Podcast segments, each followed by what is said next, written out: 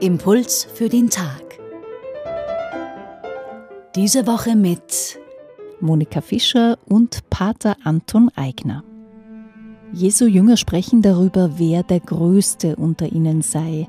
Daraufhin sagt Jesus zu ihnen, wer der Erste sein will, soll der Letzte von allen und der Diener aller sein. Und weiter heißt es, und er stellte ein Kind in ihre Mitte, nahm es in seine Arme und sagte zu ihnen, Wer ein solches Kind um meinetwillen aufnimmt, der nimmt mich auf. Wer aber mich aufnimmt, der nimmt nicht nur mich auf, sondern den, der mich gesandt hat. Zu Jesu Lebzeiten wurden Kinder in der Gesellschaft gering geschätzt. Im Evangelium wird auch an anderen Stellen berichtet, dass Jesus Kinder hoch geachtet oder zumindest beachtet hat. Was können wir aus Jesu Verhalten für heute mitnehmen?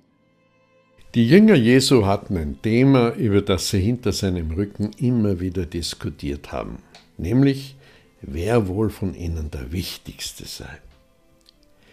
Jesus muss dieses Lieblingsthema seiner Jünger fürchterlich auf die Nerven gegangen sein. Gleich mehrmals im Evangelium verbietet er ihnen darüber zu sprechen.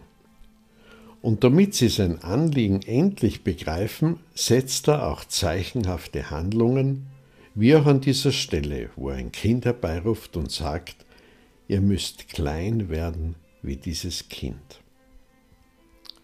Jesus war also nicht in Kinder vernarrt, wie man sozusagen pflegt, aber Jesus stand auf der Seite der Kleinen, also der von der Gesellschaft gering geschätzten.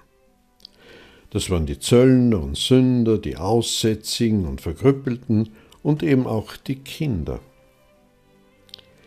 Jesus will mit seiner Aktion zum Ausdruck bringen, jene, die ganz oben stehen, müssen sich in erster Linie darum sorgen, dass es denen, die unten stehen, gut geht. Oder anders ausgedrückt, jene, die Macht und Einfluss haben, müssen ihre Macht vor allem für jene einsetzen, die machtlos sind, die ganz am Rande der menschlichen Gesellschaft stehen. Dieses zentrale Anliegen ist heute noch genauso aktuell wie damals zur Zeit Jesu. Immer noch sind Machtposten sehr verlockend. Aber nur wenige Menschen haben begriffen, dass Macht im Sinne Jesu als Dienst eingesetzt werden muss, als ein Dienst an den Kleinen und den Machtlosen.